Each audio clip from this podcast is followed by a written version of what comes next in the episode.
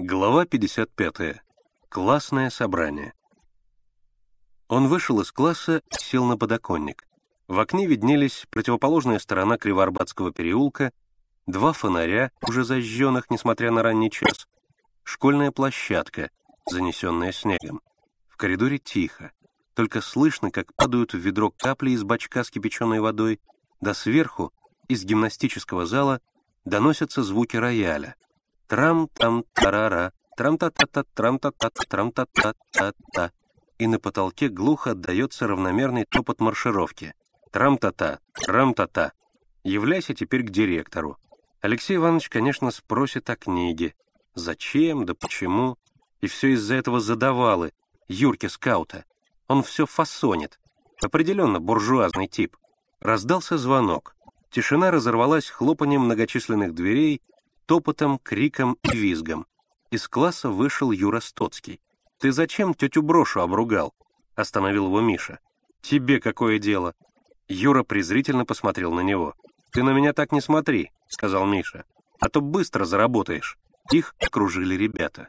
«Какую привычку взял?» — продолжал Миша. «Оскорблять технический персонал.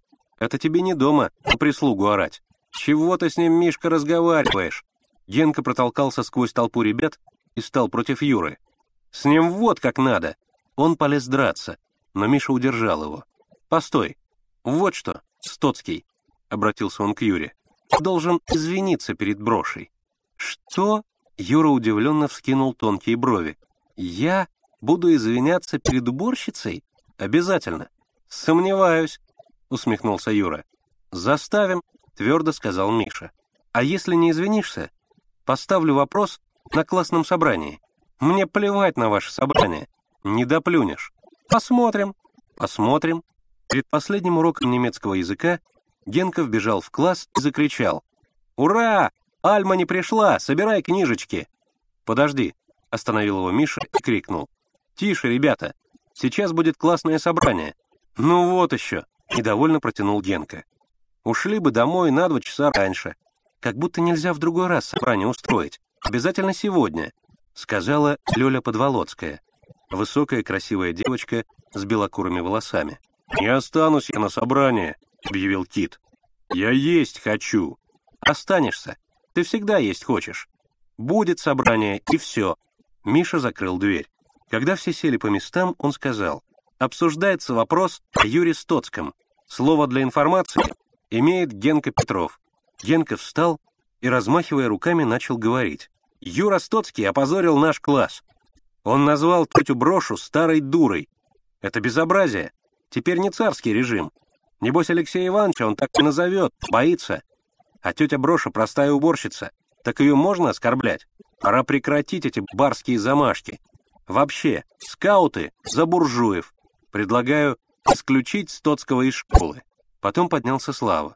После некоторого размышления он сказал: «Стоцкому пора подумать о своем мировоззрении.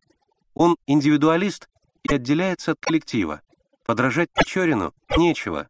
Печорин — продукт разложения дворянского общества. Это все знают. Юра должен извиниться перед тетей Брошей. А исключить из школы — это слишком суровое наказание». Слово попросила Лёля Подволоцкая. «Я не понимаю, за что пионеры нападают на Юру?» — сказала она. «Генка в тысячу раз больше хулиганит, а еще пионер. Это несправедливо. Нужно прежде всего выслушать Юру.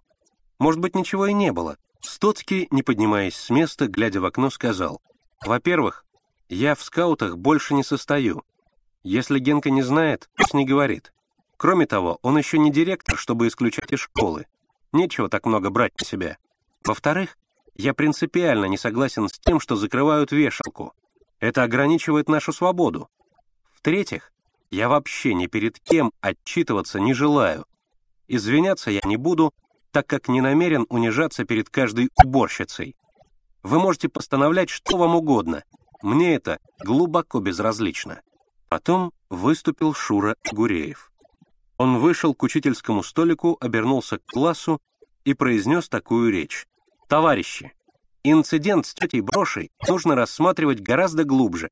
Что мы имеем, товарищи? Мы имеем два факта. Первый — оскорбление женщины, что недопустимо. Второй — употребление слова «дура». Такие слова засоряют наш язык.